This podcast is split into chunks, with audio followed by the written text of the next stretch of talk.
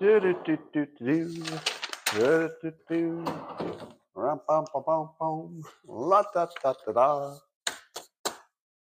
Good morning, everybody, and welcome to the highlight of human civilization. It's called Coffee with Scott Adams, and I'm pretty sure there's never been a better time in the history of the world. But if you'd like this experience to go up to levels that nobody can even understand with their tiny human brains, all you need is a cup or a mug or a glass, a tankard, chalice, or stein, a canteen, jug, or flask, a vessel of any kind. Fill it with your favorite liquid. I like coffee. Join me now for the unparalleled pleasure, the dopamine the other day, the thing that makes everything better. It's called, that's right, the simultaneous sip. Savor it. Ah, delightful. Well, let me talk about some of the technology news, and then we'll get to my prediction for the first time. This will be my first prediction for the 2024 election. You're not going to like it. You're not going to like it at all, but you will you will experience it. Well, Apple has introduced its uh, glasses. I think they're thirty-five hundred dollars. February second to come out and uh, I guess it's virtual reality glasses. There's lots of talk about how they'll incorporate it in AI. Now, there is a lot of uncertainty happening around Apple at the moment. And I would ask you the following question. I'd be interested in the comments what you think. Without knowing too much about this new product, the the Apple goggle glasses thing, do you think that Steve Jobs would have introduced this product without even seeing it? Without even seeing it, do you think Steve Jobs would have introduced this product? I don't know. I feel like no. I feel like no. But how do you know, right? Um, so Apple has the following things going on. They got a you know virtual reality. They're going into that hard. Uh, they're introducing AI. Apparently, their AI will be integrated into the function of the phone. Uh, but their biggest risk, in my opinion, is the companies that are going to make a phone that is AI native. I think what Apple is going to do, because it has to protect its existing base of business, it has to integrate AI into something that looks like the same phone that they've always produced. And I don't know if that's the best way to go. I'd rather have a phone that has a blank screen. And I just say, uh, call Bob. And it calls Bob. I just want something I can talk to and it does what I want it to do. That's that's the phone I want. And I think that's who Apple's going to be competing with. I think they're going to compete with a phone where you just start working and the AI figures out what it is you want it to do. So, for example, let's say you don't want to talk, you're in public, so you're not in a place you can talk to your phone. So you want to send a message. In the current model, you have to search around for your message app. It's like, oh, am I using WhatsApp or am I texting or what am I doing? But I think it would make more sense if you just had a blank screen and you just take out your phone and you start typing a message. And then as you type, um, three buttons appear. Do you want to send it by WhatsApp or regular text message or something else? And then after you're done with the message, then you can pick which way to send it. But the way you do it now is that you're thinking about the message you want to compose, but you have to first work through the interface to find the app and open it and stuff. And that's terrible mental cost. You want to do work first, and then at the end, poke the app that's going to execute it. That's how you should do it. If you start putting some numbers on a page, it should turn into a it should turn into a uh, spreadsheet. It should just automatically turn into a spreadsheet because you're doing numbers, that sort of thing. So I think Apple has gigantic um, potential risks, but also gigantic upside. So I sold my Apple stock because I didn't want a company with gigantic upside and gigantic downside. Um, I already hold it I have index funds, so I've got Apple exposure anyway. But I don't want to, I no longer want to have exposure in the company itself specifically. Um, because the reason I held the stock individually was because they were a monopoly. And I liked putting my money in a monopoly because nobody nobody was going to knock them out of business. But with VR and AI and uh, all that, I would say they're no longer a monopoly. So you don't know what you're getting. It could be it could be the best investment of all time because it could double and triple because of all the new stuff, or something else. All right, Samsung introduced a uh, robot that looks like a little ball that rolls around on the floor, and it's got a cool feature. It has a projector, so you can tell it to project on the wall, or it can project on the floor, so it can give you a message like hello or something. Uh, and it can do stuff like control your your household appliances and feed the dog and stuff like that. But it doesn't have any arms. So it has no arms. It just rolls around and it looks at things and it projects things and it can communicate with things. But it looks pretty cool. I wouldn't get one, uh, especially because there's a Tesla robot coming. And the Tesla robot, in addition to a human form factor, they're working on a Tesla dog robot. Now, that doesn't mean they'll produce one, but apparently they're playing with a dog model. How much would you want a Tesla dog robot? Like if I didn't have a human Tesla robot, I plan to have a robot soon. I plan to be an early adopter of the robot technology. I feel like I might start with a dog. You know, the dog isn't going to be able to empty my dishwasher. I want that too. Probably can't iron my shirts as if I iron shirts. I, I, I said that like I've ironed a shirt anytime in the last 10 years. Have I ironed a shirt in 10 years? Yeah, I have when I travel. I, I guess maybe within 10 years I've ironed, ironed a shirt, but in a hotel, not at home. Um, so yeah, I want my Tesla robot dog. That would be so cool. I can't even stand it. Give me that now. Uh, President Biden is uh, posted on social media that Americans in 30 states are now paying under $3 a gallon to fill up their tanks. Quick survey. So, uh, three out of five of you, well, we don't know which states it is, but let's say if it were just by states, three out of five of you would say your gas prices are under $3. Go. Are your gas prices where you live under $3? Go. Yes, yes, yes. No, no, no. No, no, no. Yes, yes, yes, yes, yes. No, no, no, no. Lots of yeses, lots of nos. I'm pretty sure my gas price is still over five dollars in California because the California bullshit they put on top of it. Plus, we don't have any refineries locally. Plus all that. Yeah, I am so jealous of your three dollar gas. If I had three dollar gas, I would feel like everything was okay. I think I can get over almost everything else if my gas. 265 that's amazing colorado two $2.70 all right well so do we give biden credit for this or what you tell me if if your preferred president were president would you give that president credit i don't know anything that biden did he, you know, at one point he used the uh, the national reserves, but that benefit presumably is already working through the system and no longer is affecting prices. I think. So, what is it that Biden did exactly? Is he claiming credit for not clamping down on drilling as much as he promised he would?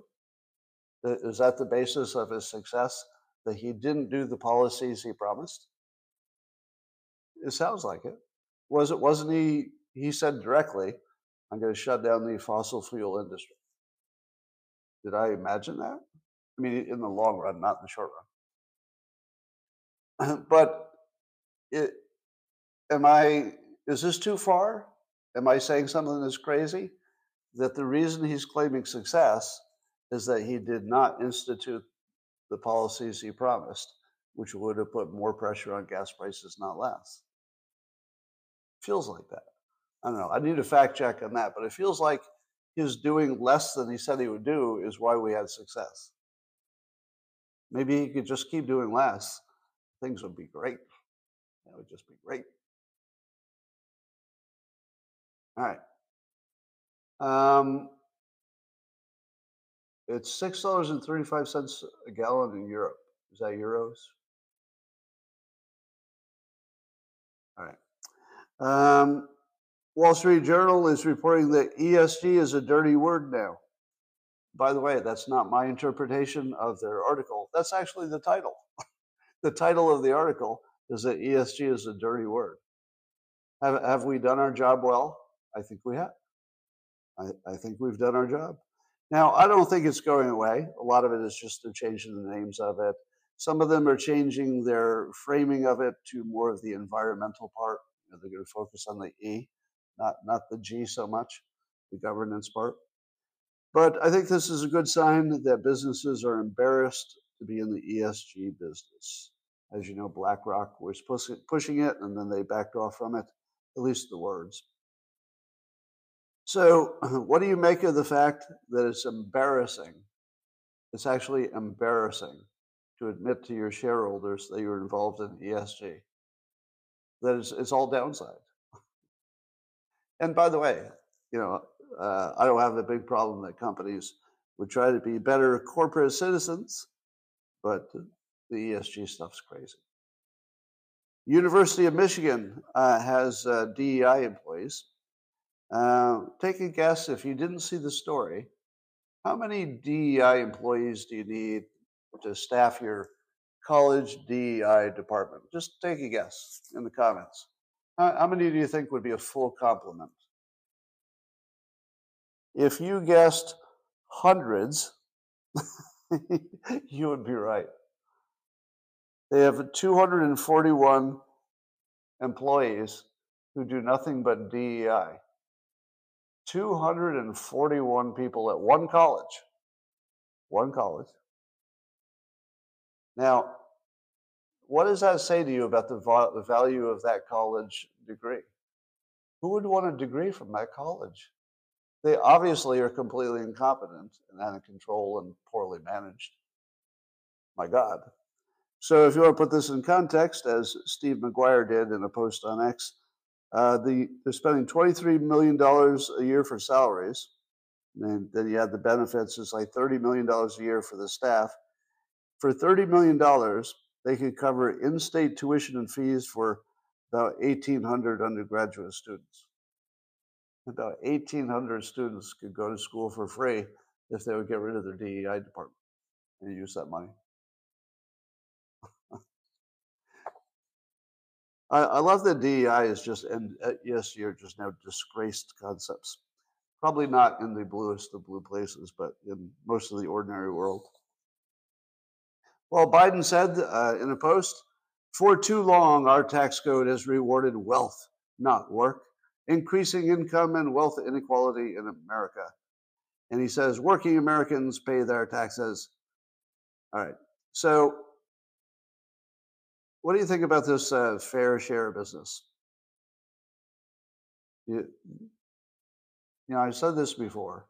One of the reasons that the word fair was invented was so that idiots and children had some way to participate in conversations. Because you know what is fair? Nothing. There's nothing fair. Nothing in this world is fair. It can't be. I mean, it's just a, a logical impossibility. And the reason is that fair is subjective. Have you ever seen a situation where everybody was happy and they said, "Well, that looks fair to me"? No. You've only said you've only seen situations where some people say that looks fair to me, and other people say that looks unfair to me, and there's no objective standard to decide what is fair. So fairness, whenever you see it employed, is pure propaganda uh, there's no rational, logical basis to it whatsoever. There's no standard to compare it to.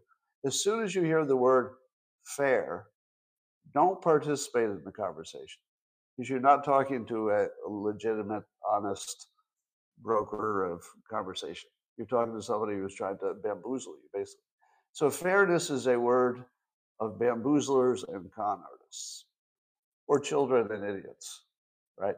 So if you're not a child and you're not an idiot and you're using that words, it's because you're talking to children or idiots. because there is no smart person anywhere who believes that fairness is some kind of a standard you can actually employ. Nobody believes that. All right, nobody's smart. All right, remember I told you that uh, you don't really know a story until you know the players and who they're married to and how they make their money and all that stuff. Just what they say doesn't tell you much. But if you know who they are, plus what they say, that might tell you something. Here's an example. You know, you all know the story of uh, General Austin, Secretary of Defense, um, and he uh, disappeared into the hospital without getting the message out to his bosses. There's some might have been a mix-up there, uh, but whatever the problem was, he was off the grid and maybe not even conscious. He was in the hospital without people knowing he was missing at a time when the country is at great military peril. Um, so I think it was CNN or maybe MSNBC, it doesn't matter. But one of them had John Brennan on to talk about this. Now, what do you know when you hear that John Brennan was asked to be a guest and he, he, he talked about this problem? What do you know? All right, John Brennan is who you is who you invite on the news when you have the following situation that you want to accomplish. What you want to accomplish is there's a news cycle that's working against you, and that means Democrats. So the news is unfriendly to Democrats, and everybody believes they understand the story. Oh, I understand this story, and it's bad for Democrats. In that case, you need somebody to come in and introduce a new narrative that will give you at least some question about whether the obvious explanation is the true one. For example, Hunter's laptop. The obvious explanation was it's actually his laptop. That's the obvious explanation. So John Brennan comes on and says, Oh, I don't know. A lot of Intel people talk to everybody and they think it looks like Russian disinformation. So here he took a story with that's bad for Democrats, and it was pretty obvious what the situation was. It was Hunter's laptop. But he introduced a new narrative that might be Russian disinformation. So now you've got this embarrassing story about the Secretary of Defense, which would suggest that Biden's White House is completely unmanaged. Because if you're not managing military command during days like this, you're not really managing anything. So there's a story that's bad for Democrats. Yeah, the Secretary of Defense was unavailable and nobody knew. So they bring on John Brennan and he introduces a new narrative. And the new narrative is, well, he just said it sort of as a toss off. He goes, well, we're not sure if his medical condition is a reason for his poor judgment and why he didn't inform people. That's pretty good. That's pretty good. Because I couldn't think of a good reason for why we would be seeing this news and why he wouldn't tell people. Or maybe he did, but he told somebody who had a cold so, yeah, I don't know, he told somebody who had COVID or something and it didn't get through. So whatever the story is, it, it just still looks incompetent no matter what the details are. It looks like incompetence. But you introduce this new narrative. It's like, well, you knew he was in the hospital and he couldn't function. So if he's in the hospital and he can't function, and then he does something that sounds like somebody who couldn't function, it all makes sense. It's not so bad it'd be a bad situation. You say, oh, it was it was medical, so you give it a different different uh, vibe to it. So my only point about this, I'm not really too interested in the General Austin story, but the fact that they bring John Brennan on to introduce the new narrative, you understand that's pure propaganda, right? That's not news. that, that is pure propaganda. All right. And also, you can't get other people to say it who would have credibility. So they needed somebody with a high level of credibility to introduce a new thought. It was a perfect one. All right, there's uh, Axios is reporting. Um, now, again, put this in the context of uh, an election year.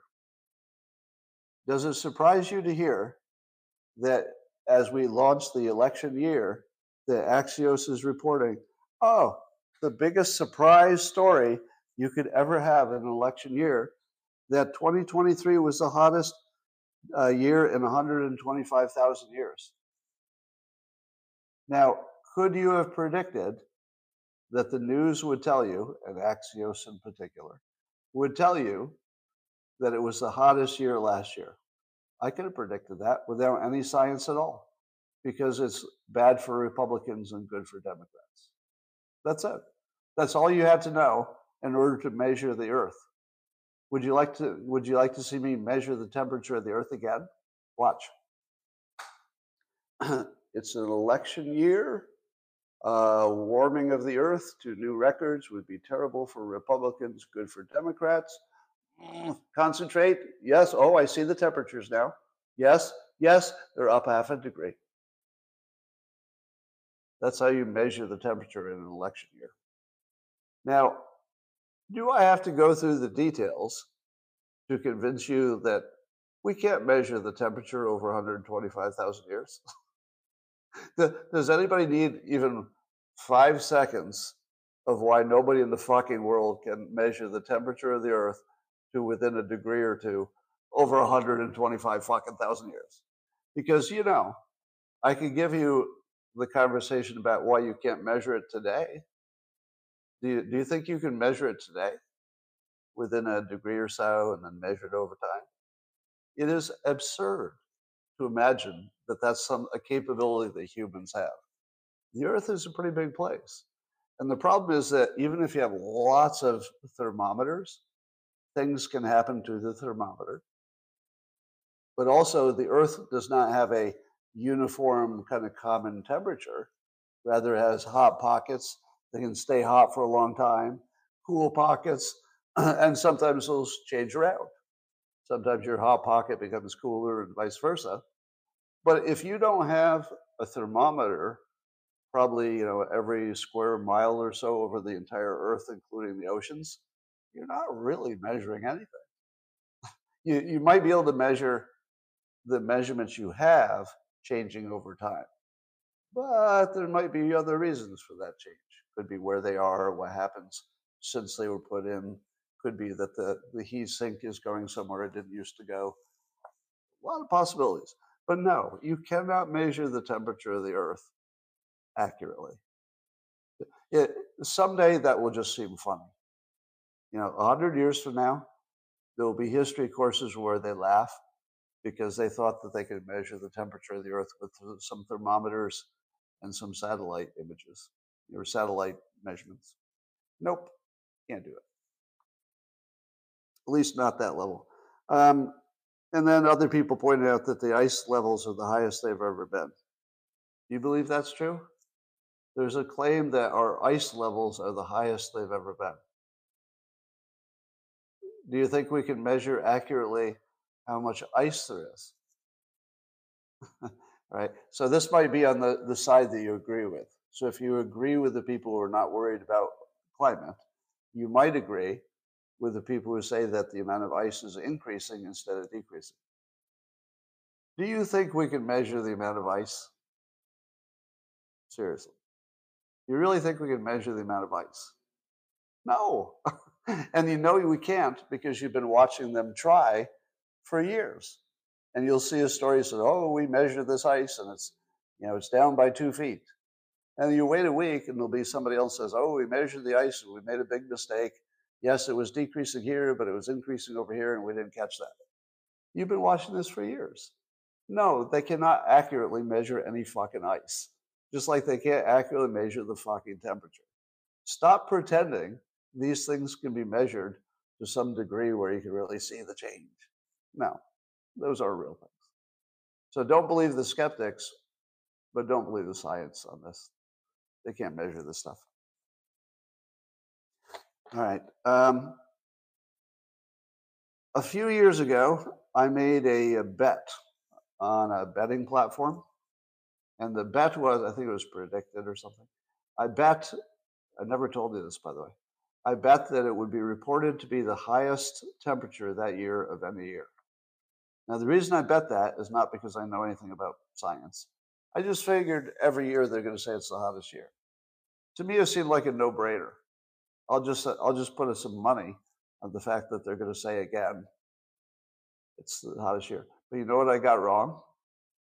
I made that bet on a non-election year, and it wasn't. It wasn't the hottest year.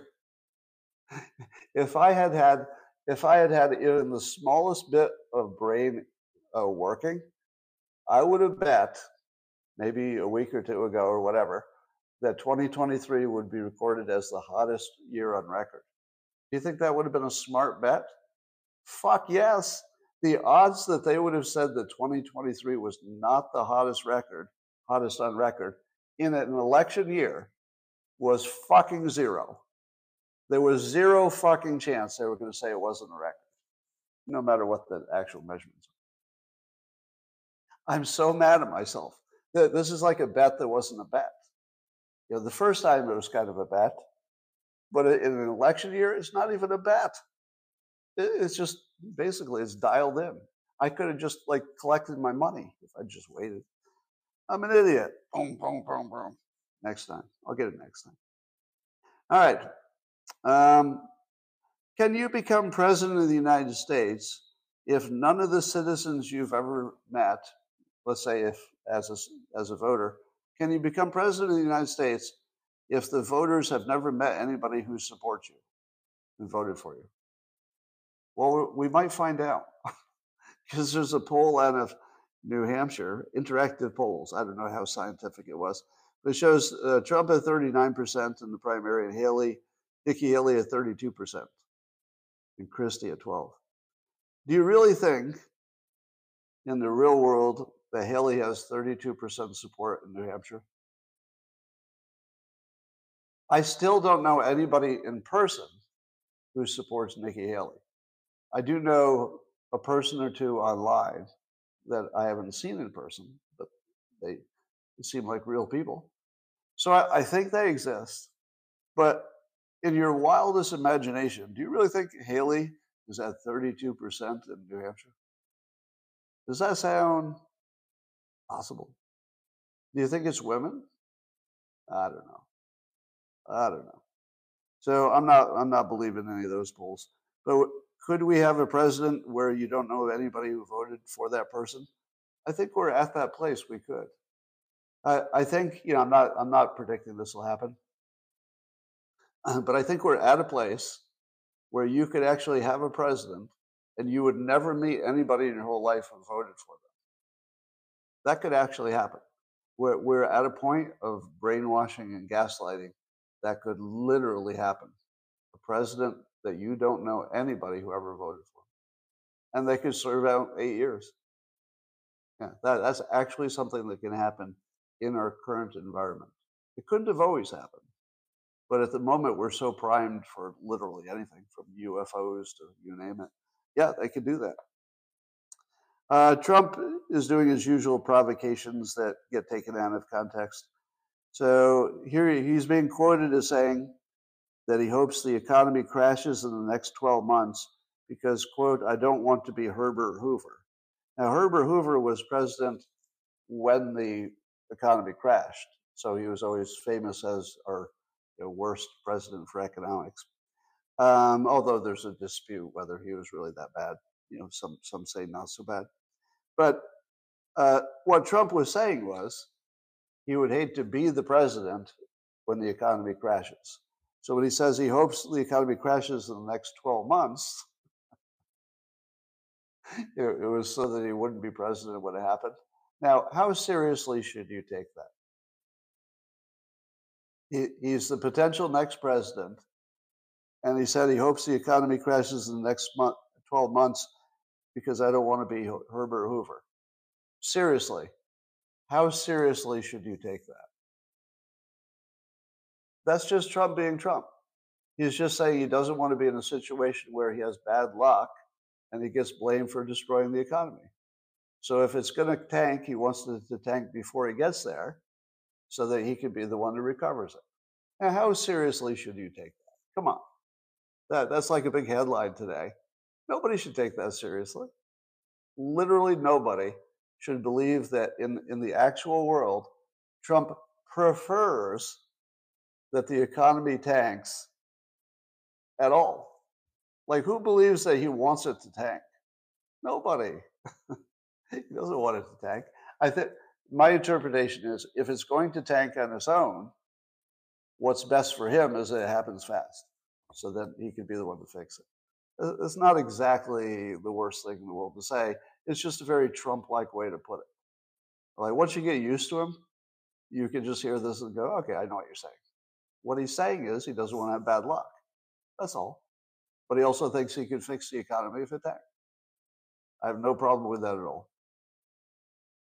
But it's the election year, so everything he says will be taken out of context. Who, how many of you are watching the ongoing social media battle between Elon Musk and Mark Cuban? Because it just keeps getting better. it's the best dollar value for entertainment that I've seen in the longest time. So I'll give you a little update on that. So Mark Cuban is pro DEI, and uh, you know he's got some complaints about Musk, and Musk has some complaints about Cuban. So they made some accusations back and forth. But Elon Musk uh, posts a video of Mark Cuban in some event. He's on stage, and it's out of context, of course. But Cuban is saying that he is um, he's prejudiced and bigoted, and that, for example, if you were walking down the street at night and you saw a black teenager in a hoodie, uh, he would cross the street to get away from the black teenager in the hoodie. So Musk, uh, Musk uh, posts that and he goes, "This explains Mark Cuban's ridiculous overcompensation regarding racism. Same thing happened with Me Too. Guys who got busted suddenly became fake ardent feminists." um, yeah. Now, remember, oh shoot. Remember um, that, uh, sorry, I had to fix my screen. It keeps going, turning off here. Um, so remember, they're they're after each other a little bit, so don't take much of it too seriously. Uh, later, Musk said he posted Mark Cuban is a racist. Okay. He also posted that uh, he's a liar separately. So he's called him a liar, an overcompensator, a racist. Um, and the racist comment was because Cuban said recently that a private school, if they wanted to have only one kind of person at the school, it's their choice because it's a private school. To which Musk says that's racist, which it is, right? If you had a private school and you said, I'm only going to allow a specific race, it doesn't need to be government to be racist, does it? Doesn't that count as racist? So I, I think I would back uh, Elon Musk on that. So I don't know that their conversation is particularly important, but it sure is fun. And it got more fun when somebody uh, surfaced a Trump post from 2014. I don't remember this news, but apparently back then, Mark Cuban tried to buy a baseball team, and oh no, he tried to buy an NBA team, and he was rejected. And no, he was trying to buy a baseball team, not an NBA team. And uh, apparently, uh, Trump sent him a message that said, uh, "I'm truly sorry." Um, I'm mixing up two uh, different stories. Uh, one of them is that uh, Trump called Cuban an asshole in 2014. So Trump doesn't like uh, Mark Cuban. I didn't. When do you remember when Mark Cuban was was very pro or anti-Trump, and you wondered what was up with that, and it looked kind of personal. Well, apparently it was really personal. So a lot of what looked like politics was, you know, two billionaires who had had some past. So once you see the history, you understand why he's so anti-Trump. Um, but also, it gets worse. Uh, I guess Mark Cuban tried to do a TV show called The Benefactor, and it didn't work out. And Trump sent him a uh, Trump sent him a letter. I'm gonna leave a typed a typed and signed letter from Trump when when Cuban's uh, TV show failed, and the this is what Trump said. I'm truly sorry to hear that your show has been canceled for lack of ratings. When I called to congratulate you on the benefactor, Little did you or I realize how disastrous and embarrassing it would turn out to be for you.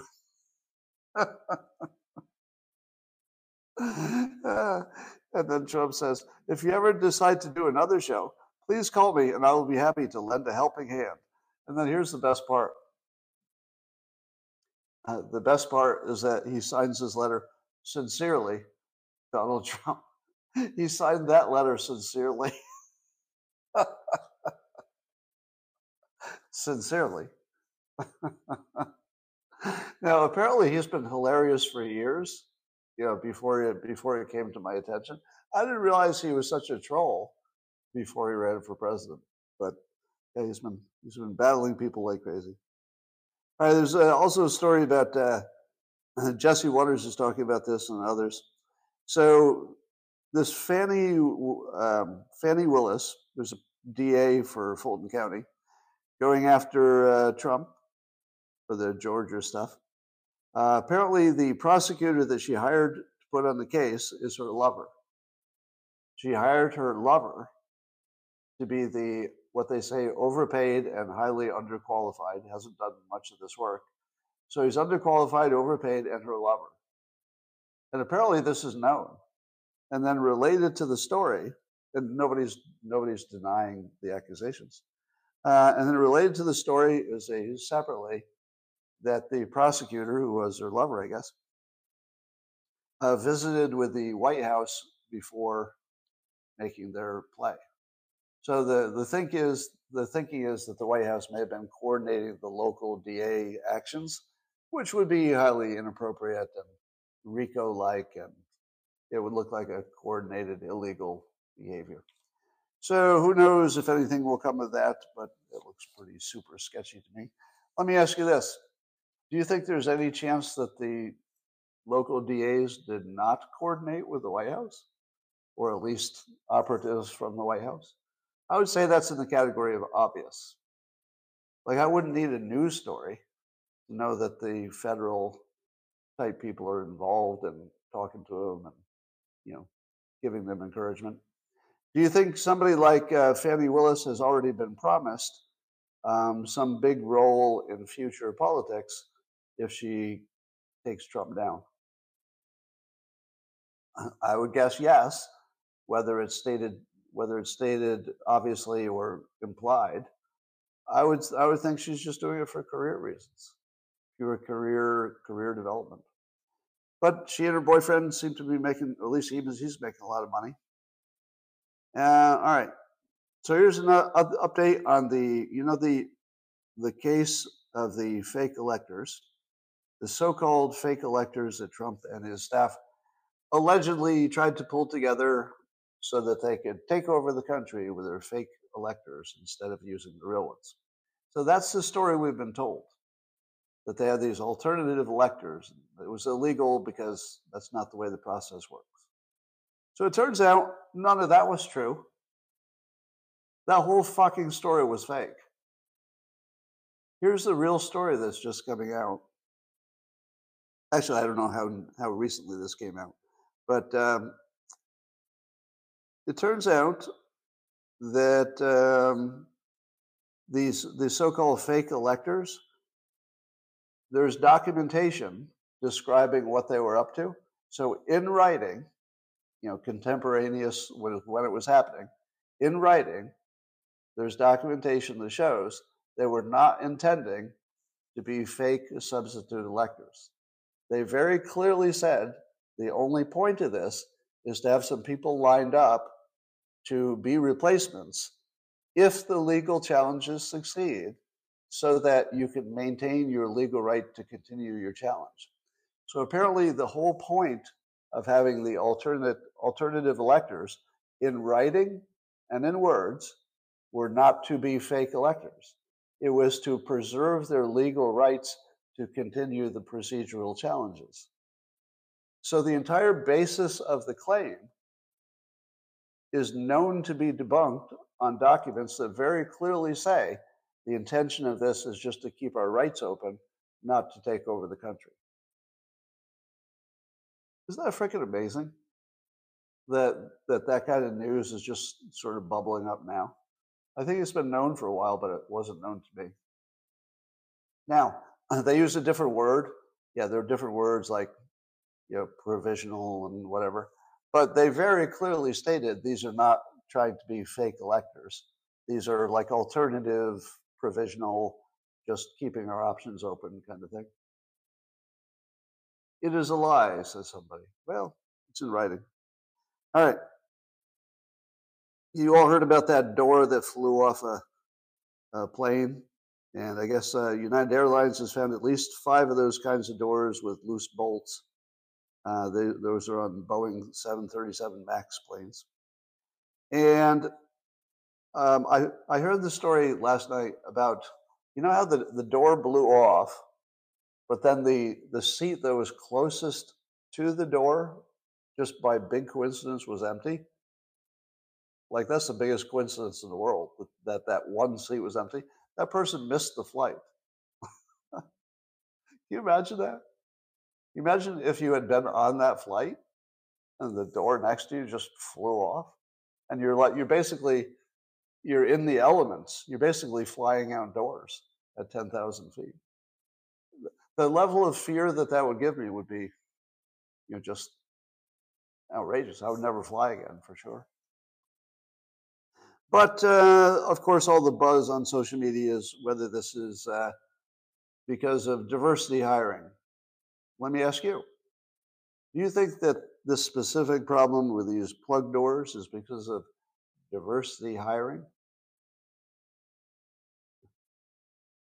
All right. Well, here's all right. Anything's possible, but I think it's completely unfair to take any specific case and say that this is because of diversity hiring.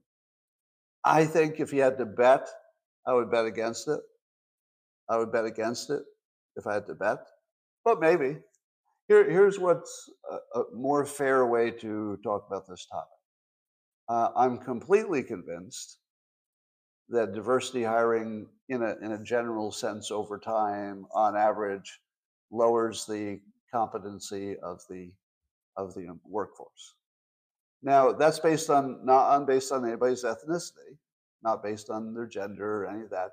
It's based on just math because there's a small pool of people that fit the diversity criteria. There's not enough of them so that you could hire people of equal quality. So you're going to have to go down the, you know, you're going to have to go further and further down the quality level in order to get somebody because there just aren't enough. So it has nothing to do with your ethnicity or your genes. It's just math. We should see, all things being equal, we should see a decline in competency. But I think it's terribly unfair to pick one like one business failure and say, oh, that one, that one looks like it's diversity. So don't get over your, don't get too far over your skis. You know, you could easily find out that this had nothing to do with anything. You know, maybe just bad luck. But your general fear that uh, we could be, you know, dying or in deep trouble because of our lack of competence, that's real. There, there's absolutely a very noticeable decline in capability of workers.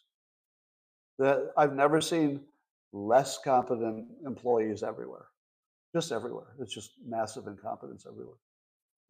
I think we all see that. There's a new chip you can put in a monkey that will change its behavior. You can turn a, a little macaque monkey um, you can make it lower its risk or increase its risk.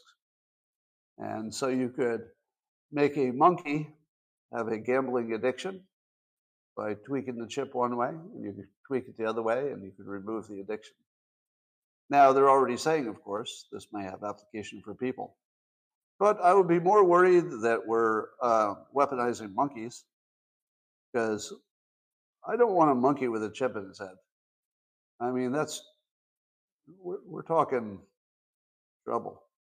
Because if the monkeys start coordinating and I don't know, I just don't like the idea of chips in the monkey's brain. It just feels like that could go wrong. Well, the Missouri Secretary of State uh, has a clever thing to say.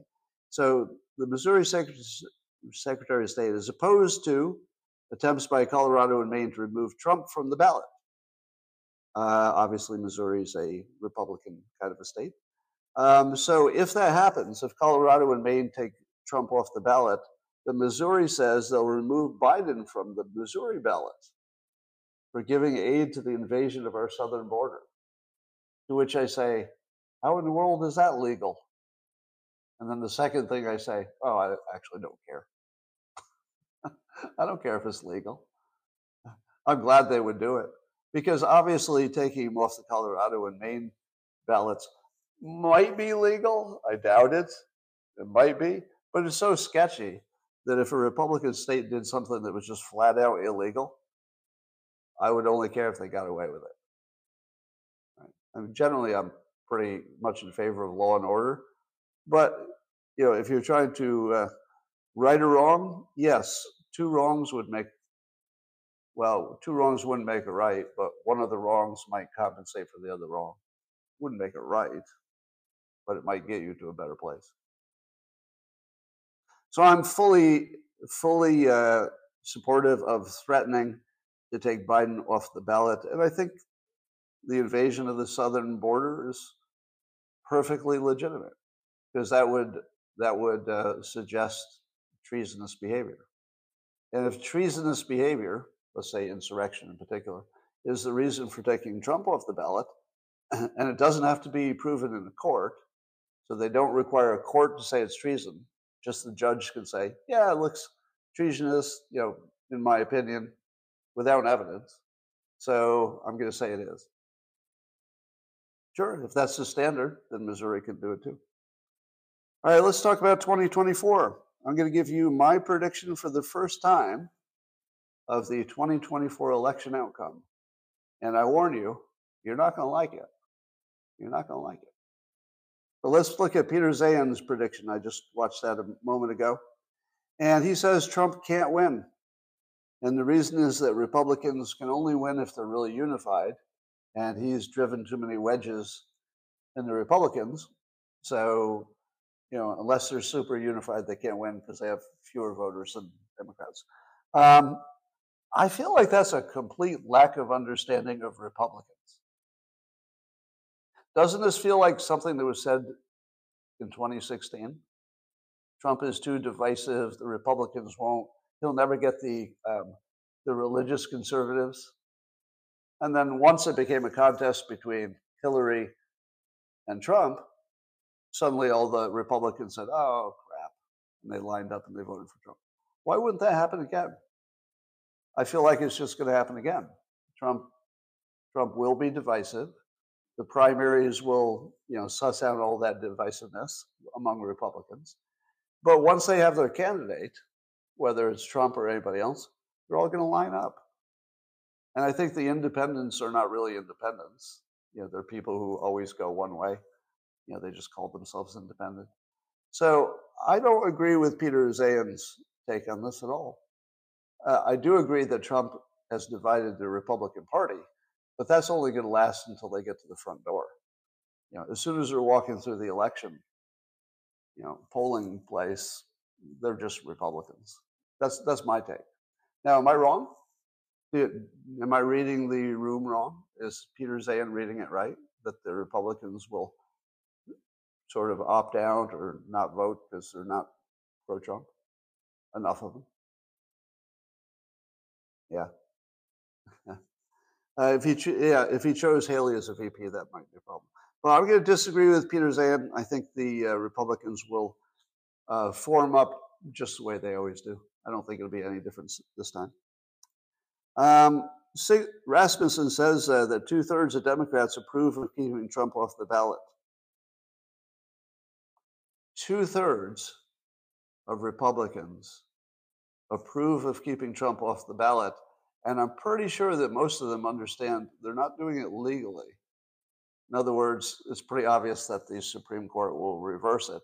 So you can't really say that they're saying they agree with the law because they probably know that it's not going to pass legal muster eventually. But still, two thirds of Democrats are in favor of it. Now, you know what's scary about this? If you reverse the parties, the exact topic, you just you know changed Biden with Trump, I'll bet two thirds of Republicans would be in favor of keeping Biden off the ballot for similarly stupid reasons. It's just people like to win. You know, I, I think people are just saying, well, what's it take to win? All right, if that gets it done, it's so important, we'll do it. But keep this in mind: how many how many Democrats are opposed to Trump even having a fair chance of running? And where does that come from? That doesn't come just from wanting their candidate to win. That comes from being propagandized and brainwashed to thinking that Trump is literally a dictator, and that yeah, that he's Hitler, and that you know that there's an existential risk. That's how you get two thirds of the people say he can't be on the ballot, even even if he's legally allowed. Um, let me let me ask you this though: among Republicans, among Republicans, what percent of Republicans think it's uh, perfectly fine if he's taken off the ballot? That's right, about a quarter.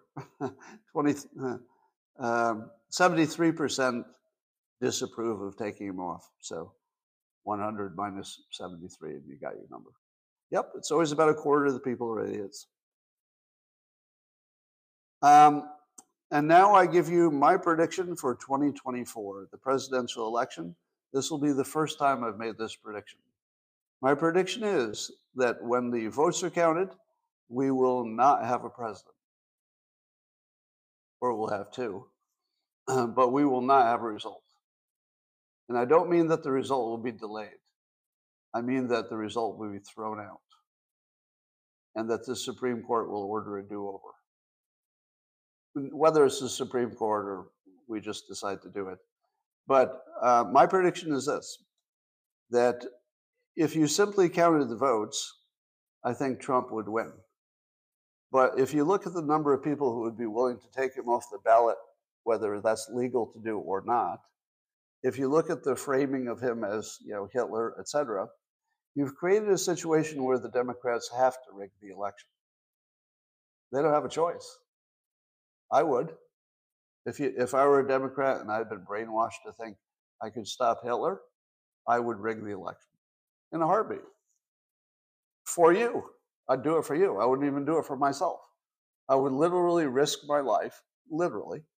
I would risk my life to keep Hitler out of office. And if I thought I could cheat and I had some chance of getting away with it, totally. So there is a situation that guarantees Democrats have the incentive to cheat. Now, do they have the ways? Do they have a mechanism? Is there any practical way Democrats could cheat? Well, yes. Yes, there is. now, is there a way to cheat massively and get away with it? No. That's the problem. So, the two things that would cause us to have an election with no president elected would be these two things that are both guaranteed. Uh, with current information, they're guaranteed. Anything could change. We're guaranteed that Trump is a better candidate than Biden.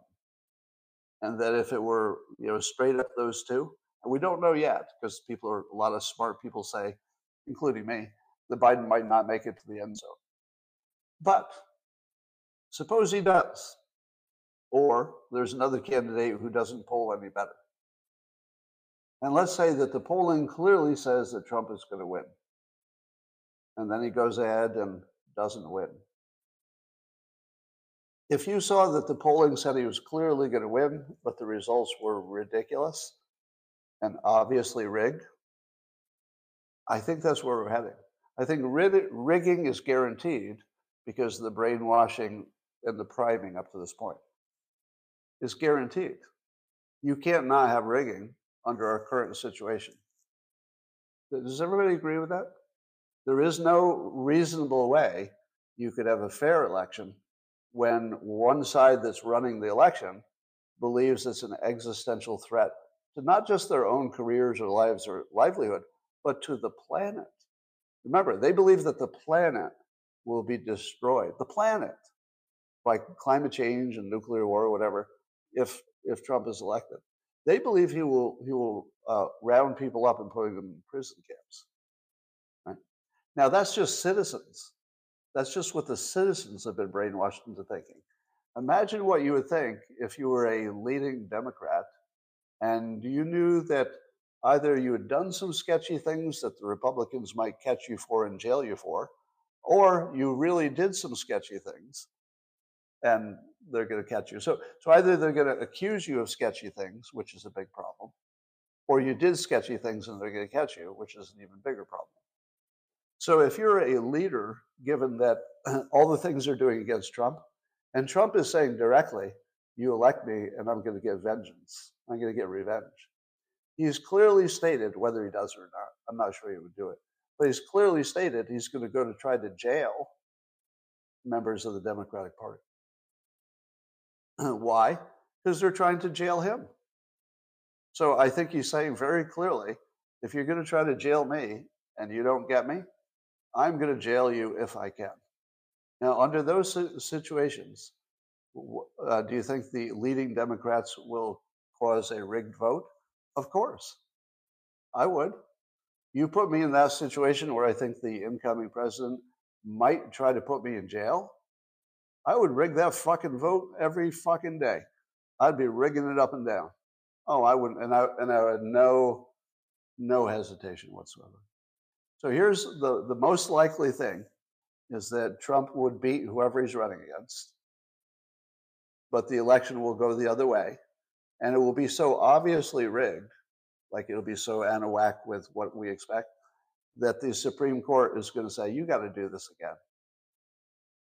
You just have to do it again. There's no way this can stand." Now, others have pointed out that, well, you know, in 2020 they didn't redo the election; they just decided who won.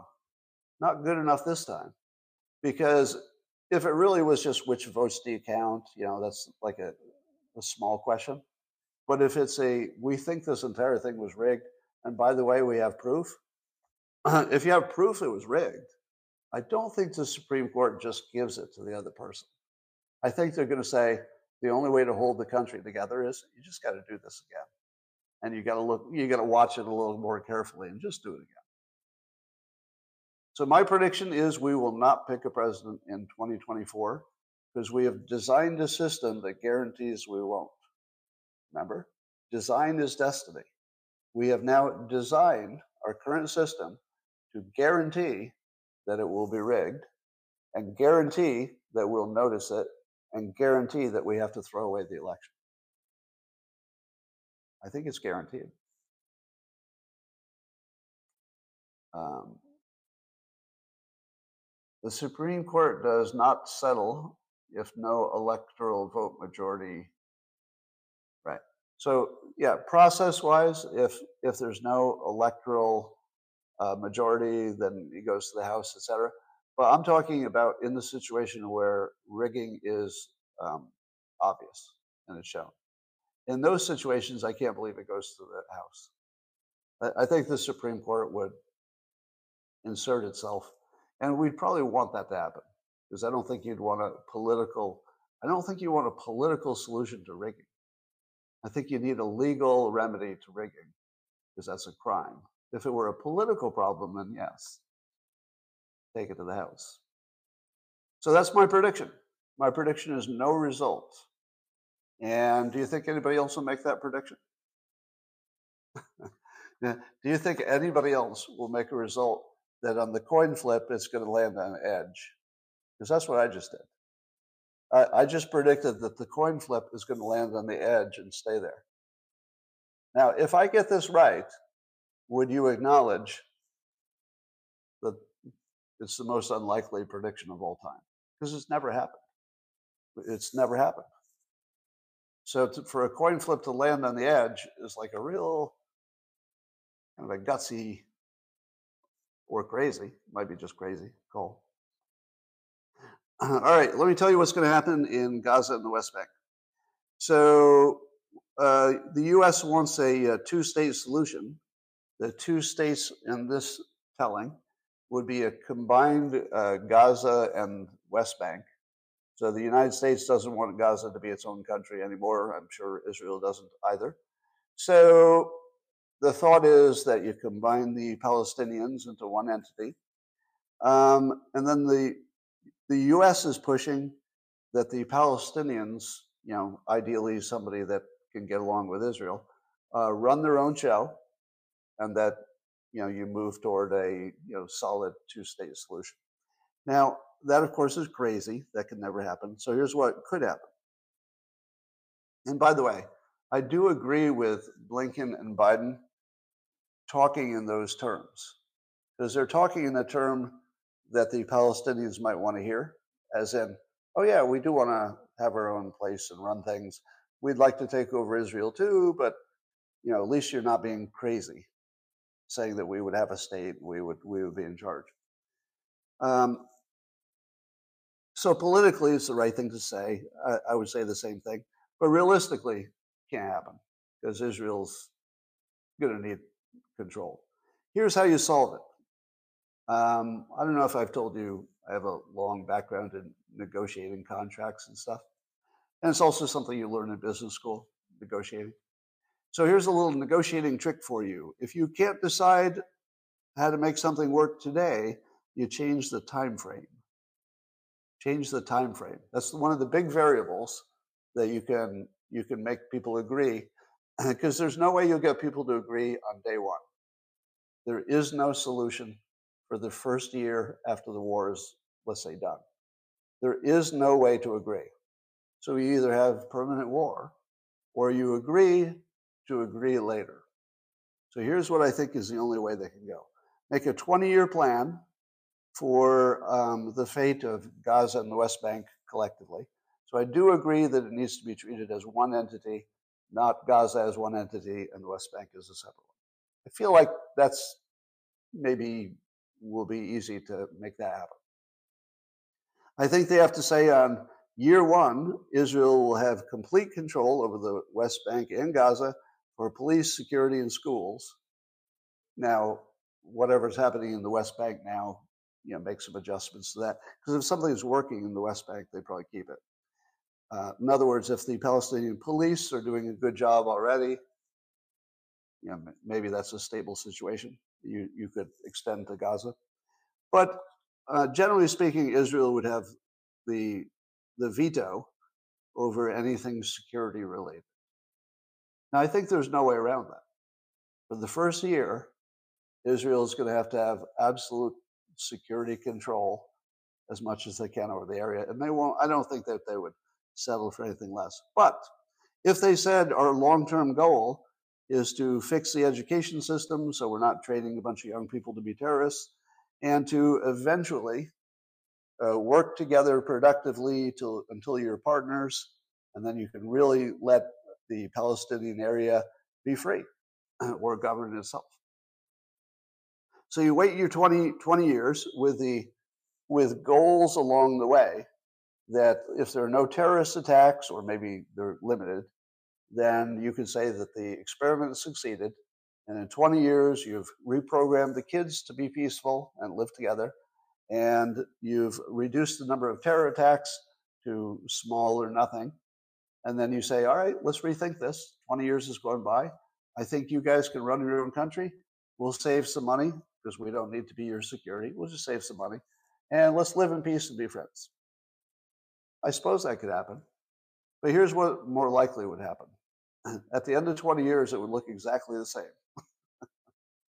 and then the Israelis say, well, I guess no change. I guess you can't run your own place because nothing changed. Kids are still being brainwashed despite our best efforts. We're still getting terror attacks every day despite having full security control. So it'd be worse if we didn't.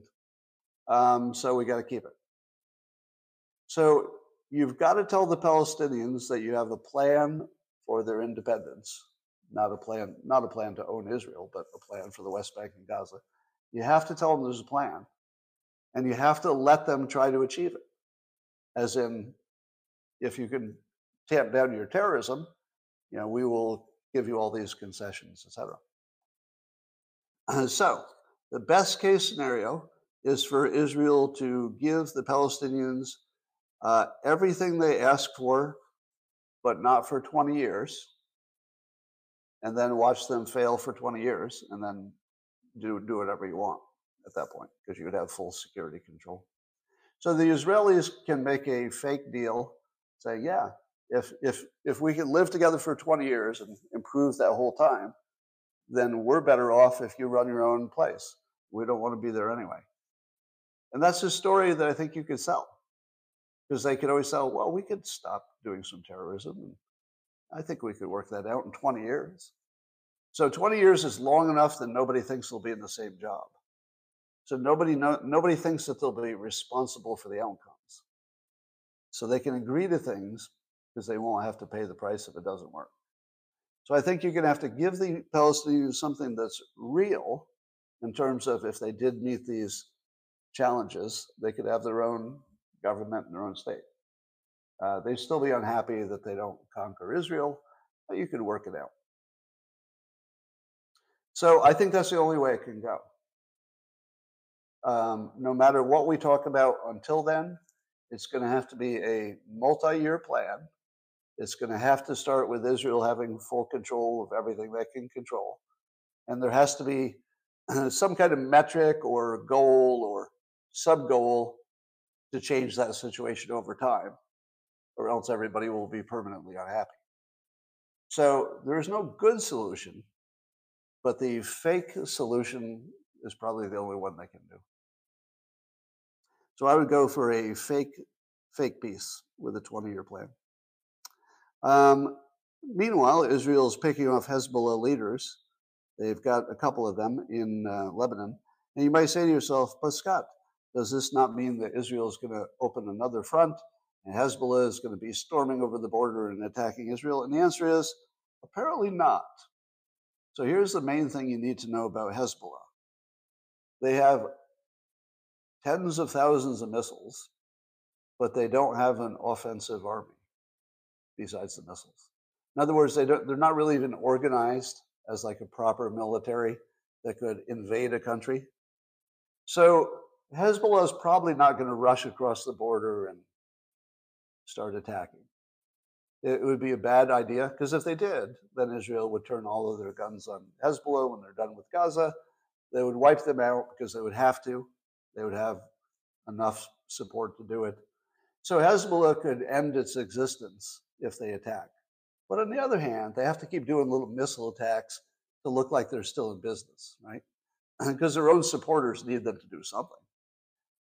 So Israel has apparently cleverly deduced that if they keep their killings to just their leaders, and Hezbollah keeps their terrorism to just missiles, that, that, that that's a stable situation.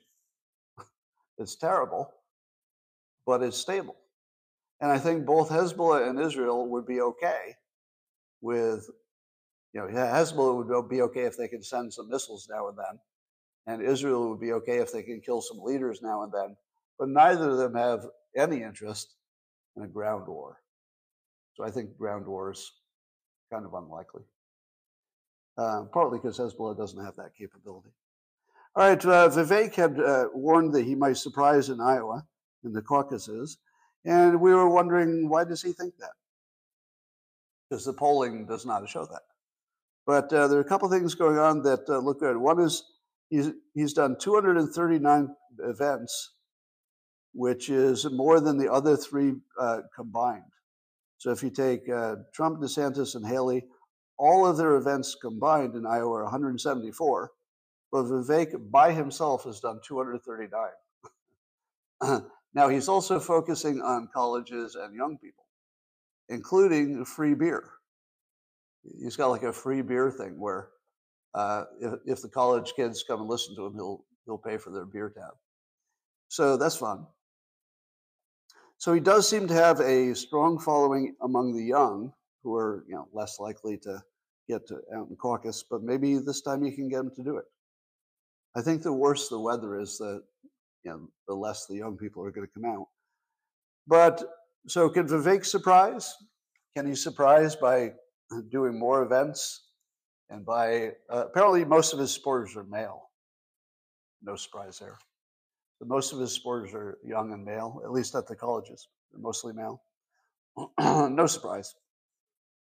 But uh, as I've said many times, if America is to be saved, who's going to do it? You know who, right? It's going to be the same people who do it every time. If America is to be saved, it'll be young men. Young men will say, fuck this, and they'll just start overturning all the tables. Right? You can always depend on young men to break anything that needs to get broken. If you want to fix something or you want to build something, you know, not every young man is good at that. You know, some Steve Jobs and Bill Gates are, but generally your average young man is better breaking. But if you need, if you've got a system that's not working and you need it broken, all the young people. yeah, get your your Hamiltons and your Jeffersons. Yeah, uh, on the younger side. So I do think that maybe uh, Vivek may have a secret hidden card here, which is a lot of young men, if he can get them mobilized. The mobilizing them is the hard part, but they seem to like him. Whether they show up in caucus is a separate question. But we'll see. So, um, that, ladies and gentlemen, is my excellent live stream for today. Um, I don't think anybody will match my presidential prediction, but there it is. And um, I'm seeing I'm seeing indications that Trump is going to flat out win the Hispanic vote. Do you think so? Do you believe the polling that says that Trump would not just do better than normal, but would flat out win the Hispanic vote? I'm going to say I don't believe that. I don't believe that. But I think he'll do better than people expect. Now, what about the black vote? You know, the polls are showing that he would still lose the black vote, but he would close he would close the gap more than any Republican ever closed the gap. That part I believe. I do believe he's going to be have the best black support uh, of any Republican. Um, yeah, of black men. Right. I think black women will be solidly Biden. And oh, okay, I'm good.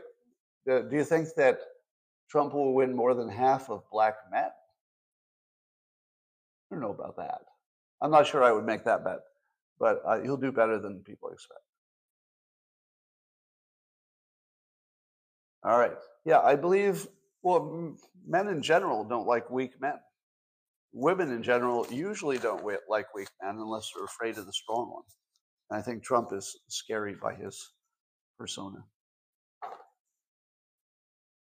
All right. Oh yeah, I saw. Uh, so this is funny. Uh, so cartoonist Ben Garrison, who's my nemesis, he started with his cartoons. He started a bunch of fake news about me and vaccines, but he didn't know it. I don't think he knew it. But he used the dementia Hitler uh, meme that I created and made a ca- cartoon around it. And I think then people immediately said, "Hey, you're using Scott Adams's meme in your cartoon," which is funny. All right. Um, Fani Willis is the poor woman's Kamala Harris. yeah, uh, Greg Gutfeld mentioned dementia Hitler yesterday on the show. So it's not trending, but I think we can get it trending again. All right. Thanks for joining everybody on YouTube and Rumble and uh, X platform. See you tomorrow.